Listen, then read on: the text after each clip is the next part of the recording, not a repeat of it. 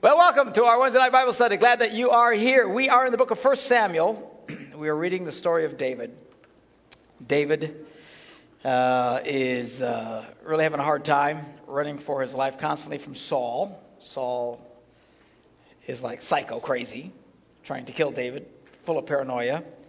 Uh, twice David has had the chance to kill Saul, didn't take the opportunity. I think I probably would have. But uh, he didn't. And he had great respect for Saul and still loved Saul. And David still didn't quite get it. He thought other people were saying bad things about him, not aware that it was just Saul himself that hated him. And uh, so, you know, and we read some of the Psalms during this time where David was running for his life and how he was praising God during this quite miserable time. You know, and, and again, it's very contrary to what, you know, Samuel had anointed him as king. Well, his life stinks. You know, where's the king part of running for your life constantly? But again, often a big delay between when a word of God is spoken and you see the fulfillment of it. So, lesson there: don't give up your give up hope. So, anyway, chapter 27. Now, uh, let me tell you what's happening here at, at this point. Uh, David goes and he allies allies himself with uh, with the Philistines. Now, I don't quite get how he pulled this off. Uh, the last time he got around the Philistines, he had to act like a blathering idiot, you know, to save his own life. But somehow he pulls off this deal where he goes and he connects with, with the Philistines uh, to save his life. Now, all the evangelical commentaries that I read seriously condemn David for this period in his life. Uh, saying that this, he was not full of faith, he started doubting God, he was doing the wrong thing. Um, my problem, as I have read this and reread this and reread this, is I have no idea where they get that from. Because there is no indication anywhere that God was upset with him. Uh, you know, and God was pretty quick to hammer these guys, you know, if they became unfaithful. Look at what happened to Saul. God wasn't just sitting in silence. He, prophet shows up and pulls the kingdom away from Saul. Um, so I, I don't know. I don't know what they're talking about. Uh, again, not everyone thinks that. I certainly do not.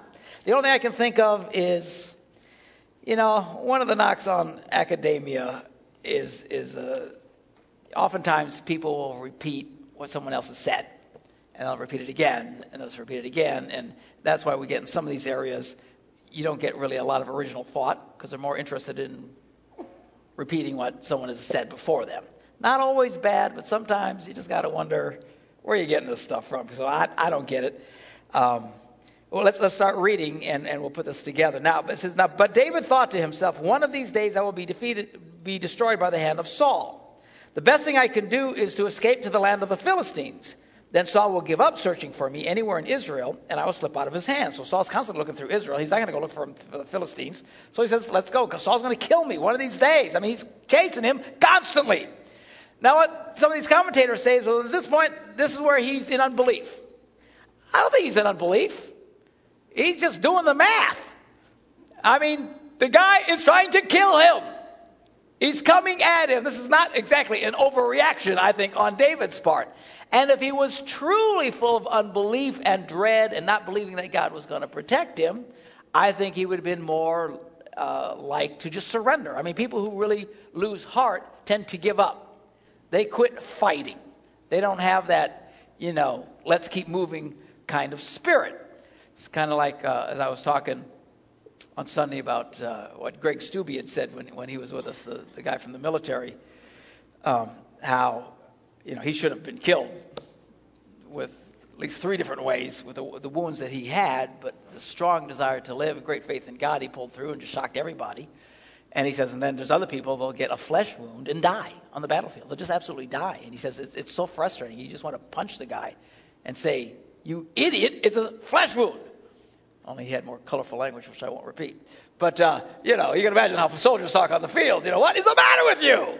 It, but they have no will to live. And I think people who truly are in a place of lack of faith, they tend to surrender. They tend to give up. You know, woe is me. My life stinks. It's going to be horrible. It was horrible yesterday. It's going to be even more horrible today. And I don't know why I'm speaking in a southern accent, but I am. You know, so but I mean, it's just, you know, it's just, you know, it's just horrible. And I give up and surrender, and you know, woe is me, you know. Well, where are you tonight? You know what?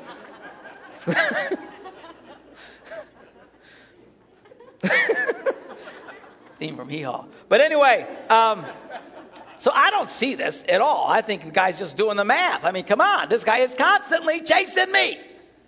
Say, well, where's have faith? Have faith. I mean, he is having faith. He's still running for his life, but he's trusting God the whole time. I mean, if there's anybody who could have said, hey, where's God? It would have been David, right? If God's with me, why am I running for my life? If God's with me, why is it so hard? Anybody ever feel that before? If God's with me, why is life so hard? Because it's life. Get over it already. All right? Sometimes things are hard, through our hardships and our troubles, we learn, we grow, and we mature. So I do not see this man losing faith in any way, shape, or form. If anything, he's thinking, what do I got to do to survive? All right? So, so he comes up with this plan. So David and, and the 600 men with him left.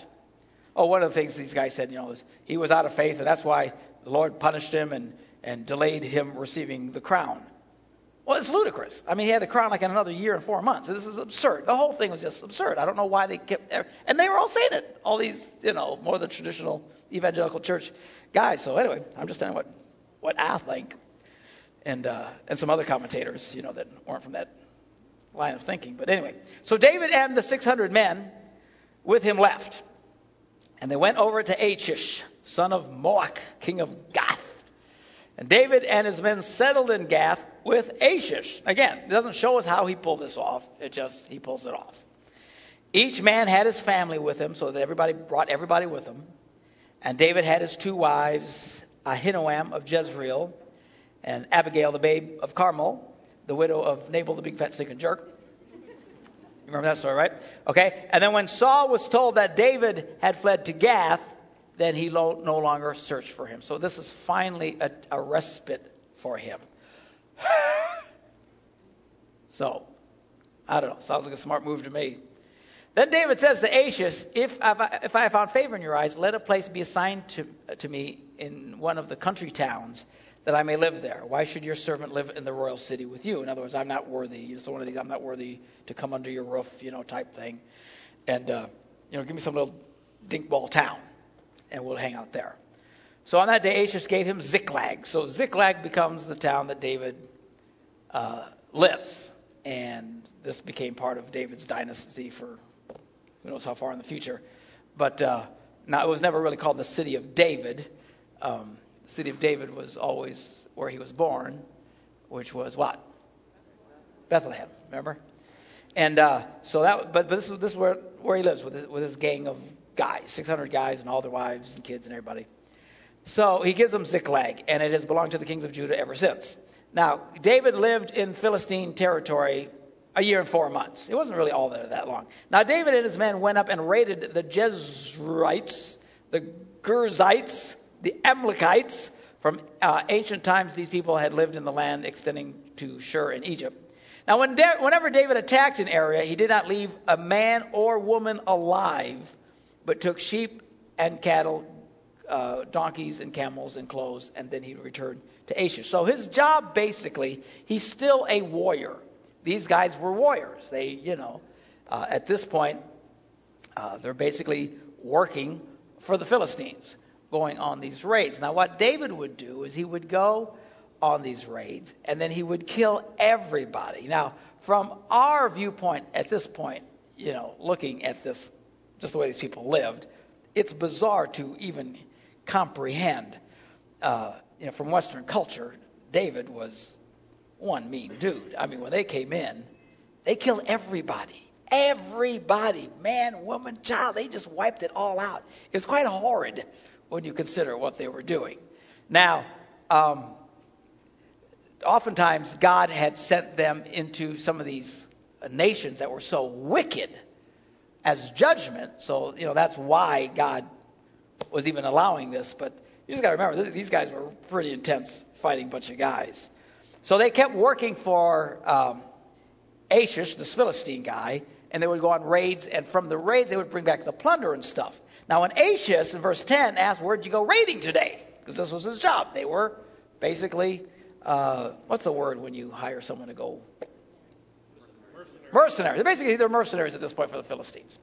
Um, and he'd say, well, where'd you guys go uh, raiding to? David would say, well, we went against the Negev of Judah, or against the Negev of Jezreel, or against the Negev of the, of the Kenites. Basically, in the saying, he was basically lying to them. So we went in areas that where, you know, you would basically find the Jews. And uh, he thought, at this point, he thought this is great. This tough fighting guy has turned on his own people. And, uh, you know, so this was great. And he would bring back the spoils. But he says, he did not leave a man or woman alive to be brought uh, to Gath, for he thought they might inform us uh, and say, well, this is what David did. So one of the reasons he was so brutal is he didn't want any survivors to be able to tell Achish that it wasn't really the Jews that he was attacking. It was uh, enemies of the Philistines and basically joint enemies of, of the Jews as well. So, um, so that, such was his practice as long as he lived in the Philistine territory. So again, some of the commentaries I read said, well, you know, this shows that David was being a, a traitor to his people. He wasn't being a traitor to his people. He wasn't actually attacking his people. He was lying to them and attacking these other people. So Achish trusted David and said to himself, He has become so odious to his people, the Israelites, that he will be my servant forever. So the Israelites got to really hate this guy by now. But again, David's lying to him. He's not really doing this. He's wiping out other people, and all this guy would see was with the spoils from the from the from the skirmishes. And by the way, when these guys would do these these these wars and go to battle, it wasn't you know like the kind of battles that we would think, um, you know, uh, you know like this huge uh, conflict of, of gigantic nations coming against each other and whoever wins kind of thing. They were more like skirmishes, you know. Yeah, remember, it's just David 600 guys were doing this. So these guys would run around, and this was kind of the, the uh, way these the Philistines would have skirmishes here and there, and there were it was it was very feudalistic, uh, you know, think Middle Ages kind of thing back then. There weren't really s- clearly defined uh, lines and territories and stuff, and any town that was close to another, they would raid back and forth. So this, this kind of thing that he was doing. So, uh, so there. So he thought, well, this is great. David has totally converted to our side. These people got to really hate him now. So this is this is great. All right, now we got to switch the channels. Chapter 8, 28. Now this is another one of these uh, bizarre um, things in the Bible. Uh, but let me read it. It says, In those days, the Philistines gathered their forces to fight against Israel. Achish says to David, You must understand that you and your men will accompany me in the army. Uh, and David said, Then you can see for yourself what your servant can do. And Achish replied, Very well, I will make you my bodyguard for life. Now, what he's saying is, Israel's gathering to go fight Israel. And Achish says to him, Now listen, you have to understand, you guys will accompany me in the army. And David says, You'll see for yourself what your servant can do. And it's interesting, he didn't really say exactly what he would do. Now, we're going to see in a little bit that the other Philistines wouldn't let him come along. Because we'll get in a battle with them, and then he'll be cutting off our heads. That's probably exactly what David would have done. You know, as soon as they get in a conflict, then turn on the Philistines, because he never did really go to war with the Israelites and stuff. But see, there again, they're just saying, see, he's, he's a traitor. He wasn't a traitor at all during this point. He's just telling this guy, he says, You're going to have to come with me in battle. And David smiles and says, Then you'll see what your servant can do. Probably, I'm going to kill you. Anyway, he says, Very well, I'm making you my bodyguard for life. And he's probably thinking, Good, your life won't be that long. Uh, now, Samuel was dead, okay? And all Israel had mourned for him and buried him in his own town of Ramah. Now, Saul had expelled the mediums and spiritists from the land, which was he was supposed to do. God said, get rid of these people who are into, you know, uh, basically what we call witchcraft or dark arts and, you know, trying to communicate with the dead and all these kind of weird things. So he'd gotten rid of all these people as, as he was supposed to. Uh, well, so here comes the Philistines assembled and came and set up camp at Shechem. Now this is a bigger battle here. This is this is much more. It's not so much skirmish. This is like the Yo Mama stuff here. The Philistines assembled and came and set up a camp at Shittim, while Saul uh, gathered all the Israelites and set up camp at Gilboa. Now, when Saul saw the Philistine army, he was afraid. Terror filled his heart, so he prays. He inquires of the Lord, but the Lord did not answer him. He would answer him by dreams, or by Urim, or by prophets, uh, and any of these things that somehow you would hear God speaking to you, nothing. He would just pray and he wouldn't hear a word. Why? God had turned his back on Saul. Saul had been so disobedient, so bad, so evil. And God said, I'm not putting up with this anymore. And, uh, you know, so even though God is a God of grace, you know, hey, at some point, you, you can get yourself in a whole lot of trouble. So Saul's freaking out. He sees this big battle, uh, and he wants to know, is God going to be with me? Am I going to win or not? These, these guys were very uh, superstitious and or religious, depending on how you want to view the thing. I mean, they wanted, even David would want to hear from God before he go into some serious conflict. Uh, this was very much the way they wanted. They wanted assurance before they got to the battle, which is which is kind of cool. You know, they they basically would go to battle knowing the outcome of the battle based on their faith with, in, in what they were hearing God say to them, which is kind of a cool analogy for us. Because when we go into battle, we should be able to go in with God's promises, with God's word, with you know, knowing the scriptures where we stand in, in the battles in our life. And we should know the outcome of the battle before we enter the battle. Somebody say amen. amen. And if you do it right, God's going to be with you and you will succeed. Why is this good to know? Because when you're in the battle, it don't feel like you're succeeding. Are you hearing me? You know, and there's the old phrase, never doubt, doubt in the dark what God has shown you clearly in the light. Easy to do.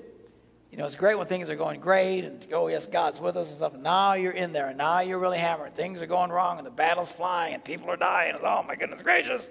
You know, to stand in a place of faith uh, is, is a big thing. So these guys wanted to know what God would speak to them uh, before they went into battle. It was all part of the confidence that they needed to fight. Because even though, see, the neat thing about it is even though they would be maybe in a situation where it seems like they're losing, they would keep heart and they would fight strong because they believed what God had said to them.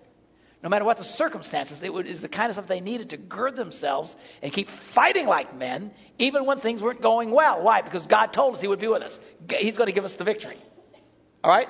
Again, very important because you want to have that decision before you go into battle. All right? So, uh, so he's praying. He's got he gets jack squat. You know, he's you know calling up God, and all he's getting is, Yee, sorry, the number you have called is no longer in service. And uh, so he's freaking out.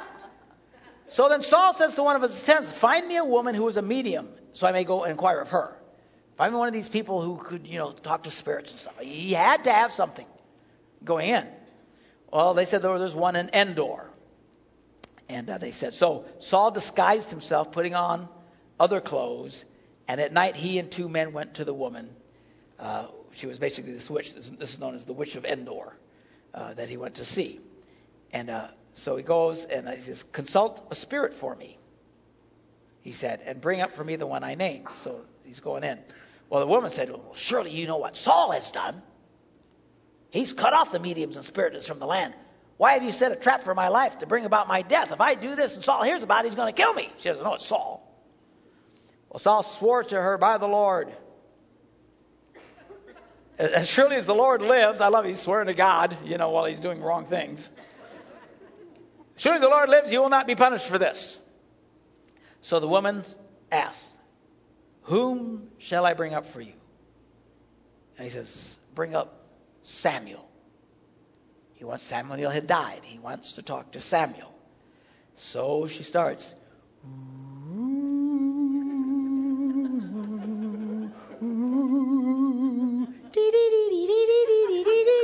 She's now, again, I find this very fascinating because, you know, I, I look through these uh, different commentaries and stuff, and again, all the evangelical guys really have problems with this because they argue vehemently that what happens next isn't really Saul.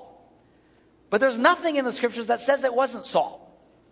I think their argument is I think there's this there was this latent fear that if you acknowledge that something like this is actually possible sorry I got bug juice on my glasses here. Uh, if you acknowledge something like this is possible, people are going to run out and go, go and find spirits and try and talk to the dead and stuff like that. So they try to really go out of the way and say this wasn't really, really, really it. Again, I don't really care, but there's nothing that in, indicates in any way, shape, or form that this isn't the real deal. You say, now how is it possible that this woman could call up Samuel? I don't know. Neither do you, and neither do they. You know, and I think that's part of the discomfort of the thing. You know, something we can't explain all because we don't know. Because all God says is don't don't mess with this stuff. Do not go there. All right. Now, does that mean people today can actually do? You know, who knows? I don't understand all this stuff. I have no stinking idea. Chances are they're more likely to be talking to weird spirits and stuff and opening themselves up to deception. My guess is most of it's probably big con anyway. Now you have to remember, black arts and stuff were big back. You remember when uh, uh, Moses came along and turned his, you know, staff into a snake? You remember what the the, the spiritists whatever did? They turned theirs into snakes. When he turned water into blood, they did the same thing. These guys weren't messing around. These guys weren't, you know, just you know, dressed up like, you know, Halloween. You know, I'm a scary guy. These guys were the real deal, and they were tapped into stuff. Now, eventually, they couldn't keep up. You know, while they could imitate some of the the, the things that, Moses did, well, they finally totally collapsed, and he's tearing the whole country apart with bugs and you know all kinds of stuff, all these plagues and stuff. But there, there was some serious stuff. I don't think those weren't not real snakes. I'm sure. The, how's that possible? I don't know. All right. But anyway, just read what the Bible says. It says, bring up Samuel. So she goes into her thing, you know, who, go, go, go, go, go, come on, Samuel, suck it to me, Samuel. So uh, then all of a sudden, this woman sees Samuel. All of a sudden, something becomes clear to her, and she realizes who everybody is. And she cries out at the top of her voice, ah! Or something like that uh, and says, Why have you deceived me? You are Saul. So right away she knows it's really Saul. And the king said, Don't be afraid. What do you see? And she says, I see a spirit coming up out of the ground. Now, some people argue the reason she screamed is because she wasn't really expecting a spirit to come up. You know, I don't, I mean, who knows? Nobody knows. Everybody's just guessing here. Sounds to me like she was seeing something coming up. And it freaks the willies out of her. And he, says, What does it look like? What does he look like? He says, An old man wearing a robe is coming up, she said. And Saul right away knew it was Samuel. Again, big argument. A lot of people say, ah, nah, well, it wasn't Samuel. It wasn't Samuel. The Bible doesn't say it wasn't Samuel. Then Saul knew it was Samuel, and he bowed down and prostrated himself with his face to the ground. And Samuel said to Saul, Why have you disturbed me by bringing me up? I'm in great distress, Saul said. The Philistines are fighting against me, and God has turned away from me. He no longer answers me either by prophets or by dreams. So I've called on you to tell me what to do. And Samuel said, Why do you consult me now that the Lord has turned away from you and become your enemy? The Lord has done what he predicted through me. The Lord has turned the kingdom out of your hands and given it to one of your neighbors, to David. Sounds like Saul to me or Samuel to me. Doesn't it? You decide. Because you did not obey the Lord and carry out his fierce wrath against the Amalekites, the Lord has done this to you today. The Lord will hand both you uh, will hand over both Israel and you to the Philistines, and tomorrow you and your sons will be with me. the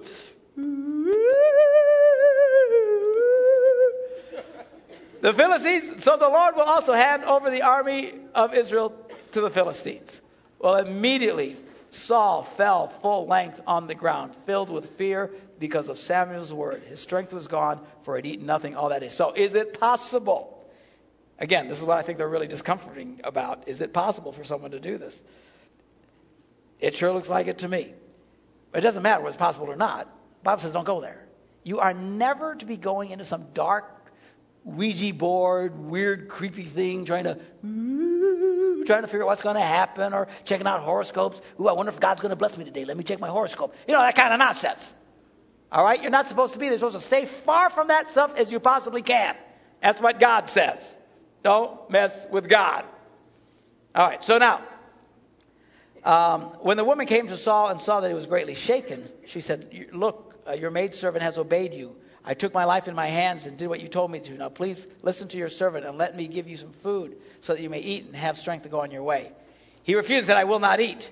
But his men joined the woman in urging him and listened to him and he got up from the ground and sat on the couch. Now, the woman had a fatted calf at the house, which she butchered it once. you know, it's not like they went to the refrigerator. You know what I'm saying? You ever been in a restaurant and think, what are they doing, killing the cow? That's what they did. I'll have a burger. All right. You know, and away it went. So, no fast food here, I'm telling you. So she butchers it, and then she took some flour and she kneaded it and baked bread. I mean, this took some time. Then she set it before Saul and his men, and they ate. That same night, they got up and left. All right, so now the stage is set. Now, I don't know if I'm Saul, I'm not going into battle after hearing this. You know, I don't know what. Maybe he felt he had no other choice because of the army that was against them. You know, whatever. But uh, so the, the stage is set, and he knows, according to Samuel, God won't talk to him. Samuel says, You're going to die. You're all going to lose in this battle. Well, the Philistines gathered all their forces at Aphek, and Israel camped by the spring of Jezreel. As the Philistine rulers marched with their units of hundreds and thousands, okay, so there's a big Yomama group here, David and his men were marching at the rear with Achish. Well, the commanders of the Philistines said, What about these Hebrews? What are you going to do with these guys? And he says, Achish replied, Is this not David, who was an officer for Saul, king of Israel? He has already been with me for over a year now. From the day he left Saul, I found no fault in him. He's been a great guy. He's been doing stuff. You know, he's been faithful. Of course, I've been lying to him, and he doesn't know this. Uh, but the Philistine commanders were angry with him and said, Send the man back, that he may return to the place you assigned him. He must not go into battle, or he will turn against us during the fighting. How better could he regain his master's favor than taking the heads of our own men?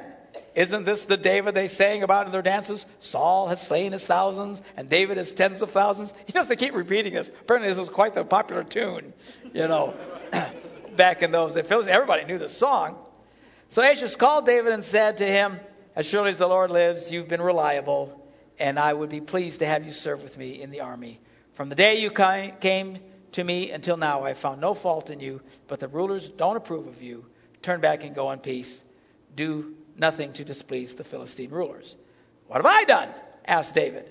What have you found against your servant from the day I came to you till now? Why can't I go and fight against the enemies of the Lord, my Lord the king?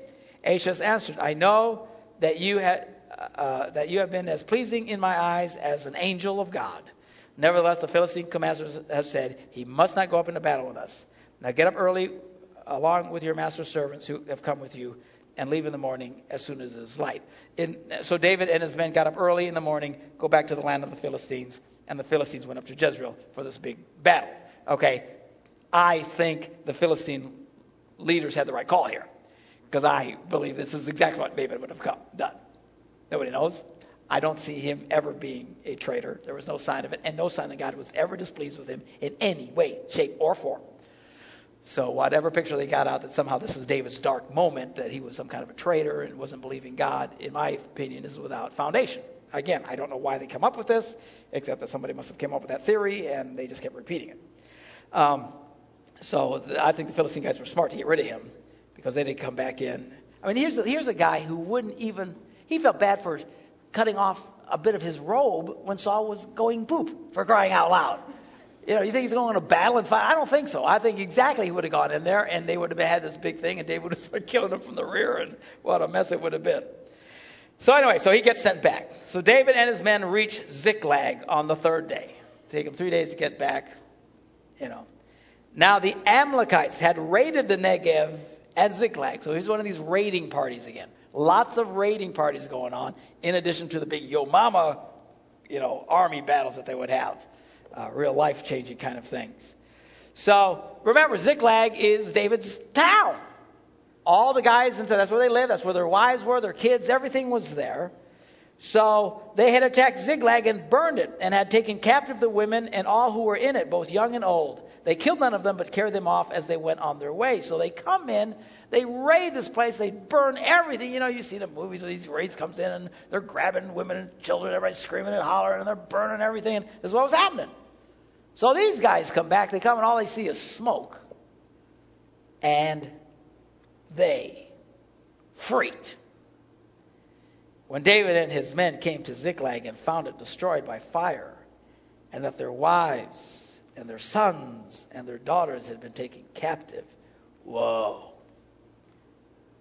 Whoa. This is bad news. So David and his men wept aloud until they had no strength left to weep. Now, this has to be quite an amazing scene. These are no girly men. these are some of the toughest men in the history of mankind. I mean, these guys were unbelievable. We're going to read as we go further on about some of David's mighty men, some of, some of the top tier guys that he had were serious butt kickers. They were bigger butt kickers than David. David was a serious butt kicker. I mean, so here are these men of men, skilled wars, like for just 600 guys, these guys were unstoppable. And they are weeping and wailing and crying at the top of their voices until the point they couldn't weep anymore. I mean, they are devastated. Everything's gone. Their children, their wife, everything's gone. All because they had marched with Achish out for this big battle that they had to come back from. David's two wives had been captured Ahinoam of Jezreel and Abigail, the widow of Nabal of Carmel, the big fat jerk. And David was greatly distressed because the men were talking of stoning him to death. They were so bitter. They were so angry. And of course, it's easy to think, and rightfully so. I mean, all of a sudden, you're following somebody, you're following me, and all of a sudden, we're in a big mess. You know, y'all aren't going to be happy with me. You know what I'm saying? I mean, it's a pretty natural deal here. So they've been following David faithfully, serving him, listening to every word he says, and, and now look what it's got him. And they're thinking of turning on him and killing him. And it said that uh, David was greatly distressed. I too would be greatly distressed if I hear that you wanted to kill me. I'd feel led to move away. But uh, Why'd you leave your last church? I have no idea. I can't remember. they were trying to kill me. Um, anyway, so, so each one was bitter in spirit. Why? Because of his sons and daughters. They were very bitter. But David found strength in the Lord his God. And this is the first time, again, we hear of David and God. Again, no indication that God was ever displeased in this whole previous last year, four months. Well, then David says to Abiathar, the priest, the son of Ahimelech, Bring me the ephod. This is that religious garb that the priest would wear. For some reason, it was a point of contact when he would pray. And this is how he would hear God. So Abiathar brings it to him, and David prays. He inquires of the Lord, Shall I pursue this raiding party? Will I overtake them? Again, they want to know the outcome before they go. Again, it's very powerful stuff. Because when you know the outcome before you go, it does embolden you in the midst of trial and tribulation. Jesus gave us the outcome before we went into battle. He said, In the world you will have tribulation, but be of good cheer. I have overcome the world. Say, Pastor Mark, are you worried about global warming? No. Why? I read the end of the book. I'm not freaked out about these things. Well, actually, there is going to be some serious global warming in the end. when the whole thing goes up in fire! But that's not because of carbon emissions. God is just going to go.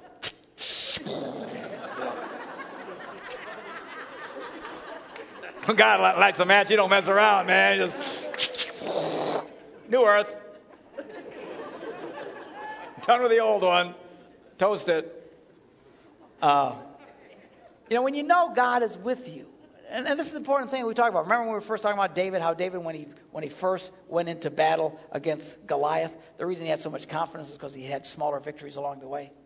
See, it builds your faith. It builds your faith. You need to have confidence and reassurance in who you are, what your standing is with God. And that's really kind of the difference between people who, I think, in, in the midst of their struggles, either give up or the ones who endure. Because the ones who give up, they were not assured of the outcome before they went in. You see. The good news with God is He's on our side. Now, you're not, we're not always sure exactly how the outcome is going to be, but one thing we know, He said, I will never leave you.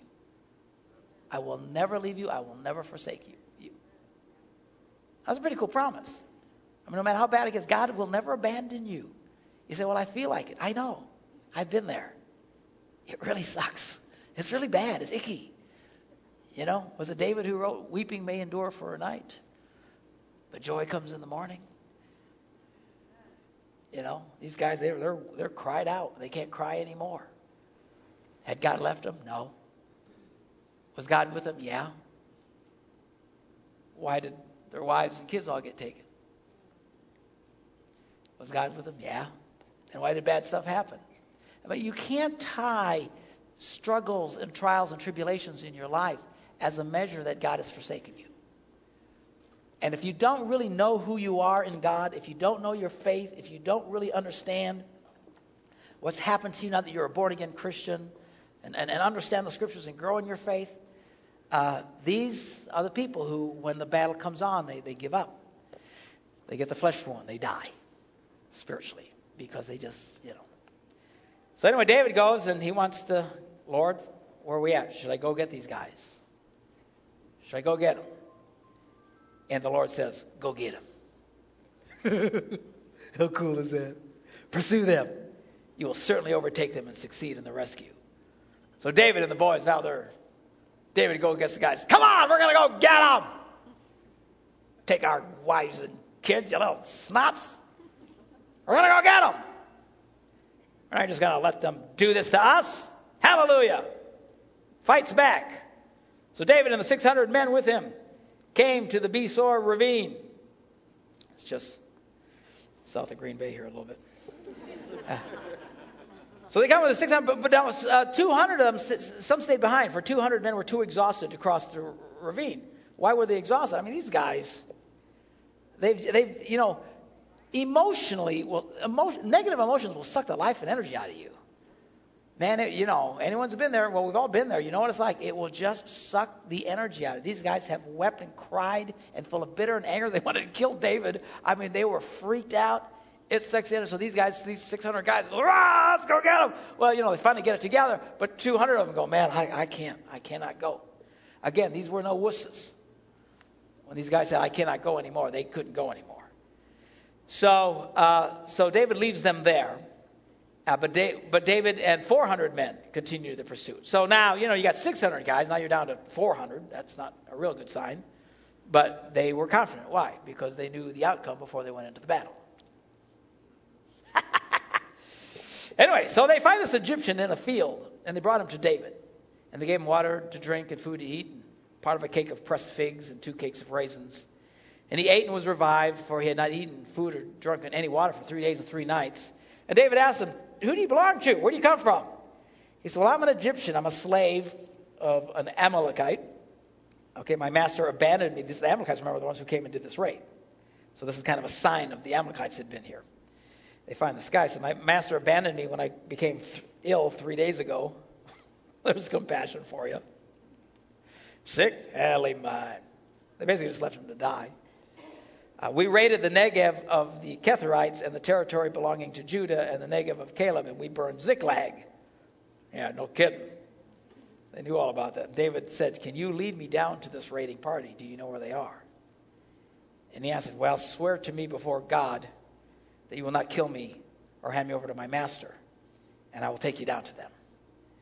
So David agrees, and he led David down and there they were, scattered over the countryside, eating, drinking, reveling, partying big time because of the great amount of plunder they had taken from the land of the Philistines and from Judah. They had all these women, all these kids, which they were going to make into slaves.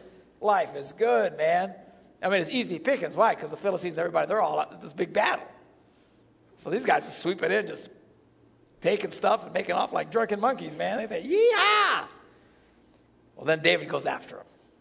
And he fights them from dusk until evening of the next day. And none of them got away, except 400 young men. Now, how many guys were with David? 400. So, 400. Oh, they got kill everybody except for 400, a small group. In other words, who knows how big this group was? Was it thousands of men?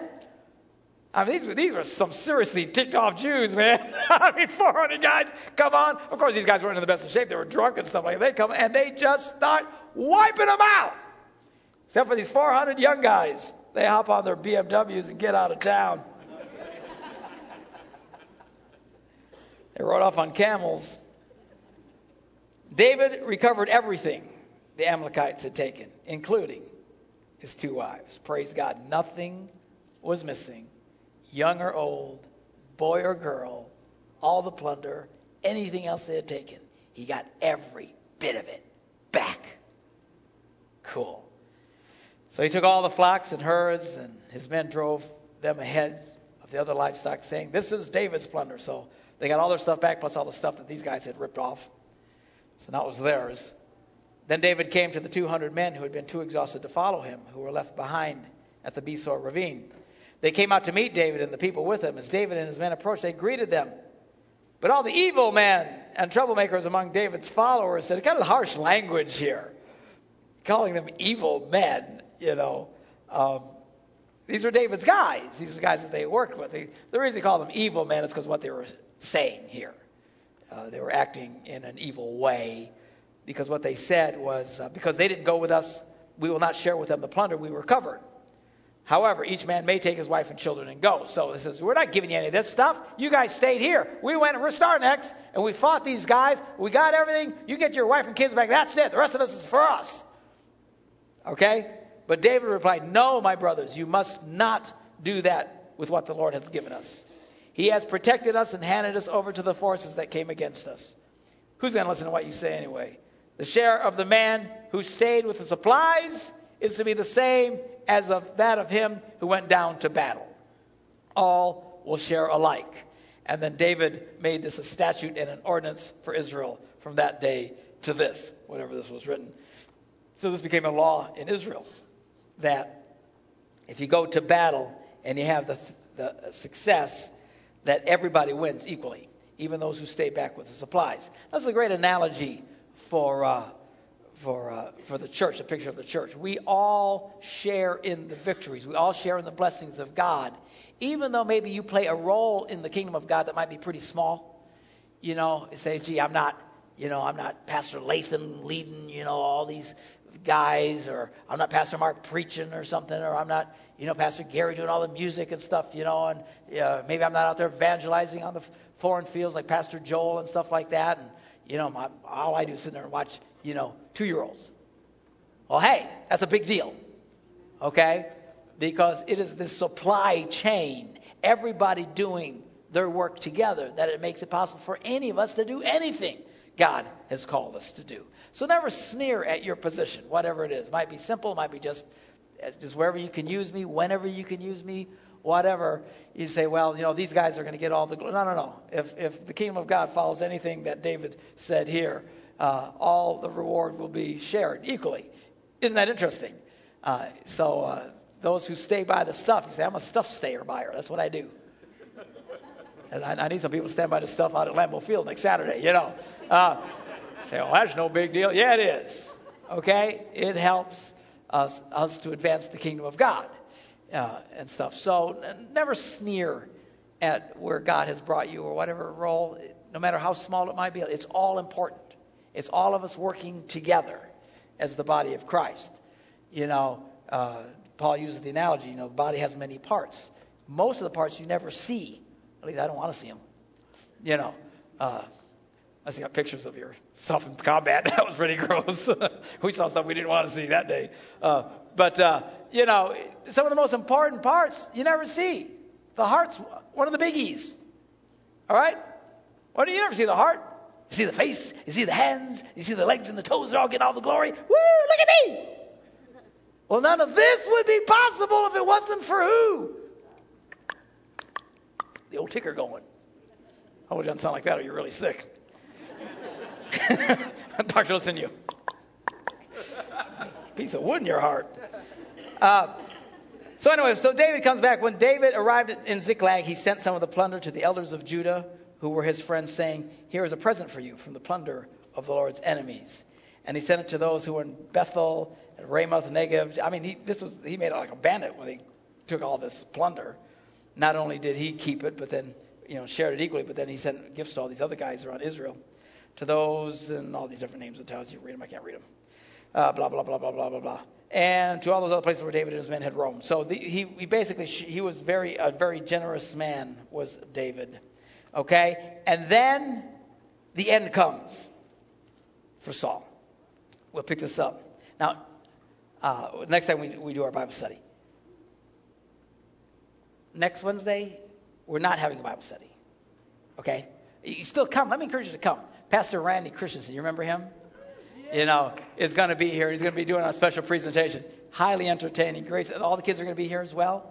Kids, parents, the whole. We're just going to fill this place, and he, he's just got a great presentation for the whole family you're absolutely going to love. Uh, a great, great, great guy. But we'll pick up this thing uh, the next Wednesday, and we'll see what happens to Saul.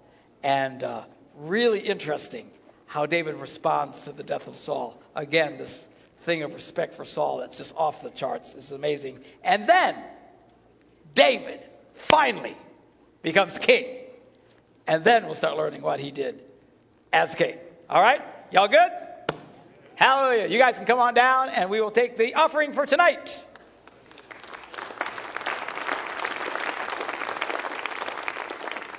Thank you, Lord, for your blessings and your kindness and your grace. We pray that you will bless these gifts, Lord God, that make it possible for us to uh, advance your kingdom. And we pray, Lord, you continue to bless your people so they, as they are continually generous to your kingdom. In Jesus' name we pray. And everybody said, Amen.